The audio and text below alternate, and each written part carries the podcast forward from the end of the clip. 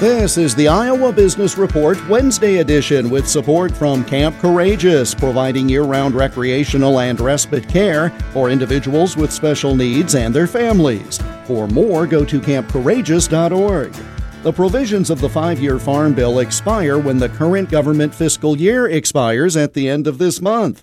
Jim Wiesemeyer is an analyst with Pro Farmer. He shares some of the key points surrounding this key legislation it is bipartisan usually. Where it will get partisan on the Democratic side is if you cut into food stamps. Food stamps or SNAP makes up a little over 81% of all the Farm Bill spending, and this is estimated the Farm Bill to spend $1.5 trillion over 10 years. You never want to delink the Farm Bill from the food stamps debate. Uh, frequently, that's called upon by some people, but a number of urbanite and suburbanite lawmakers would not vote for the Farm Bill if it wasn't included as that food stamp. When you really need a farm bill is when prices are very low, not just low, very low. And that's what gets you into the safety net programs.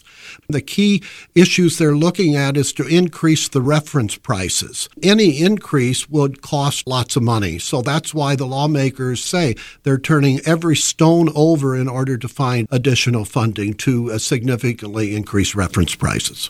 More with Jim Wiesemeyer of Pro Farmer on the state of the agricultural economy on the Iowa Business Report this weekend on many of these stations. The Iowa Business Report is presented with support from Camp Courageous near Monticello, Iowa. Camp's annual pancake breakfast and open house is this Sunday, September 24th from 8 a.m. until noon at the Camp Main Lodge. Go to campcourageous.org for information.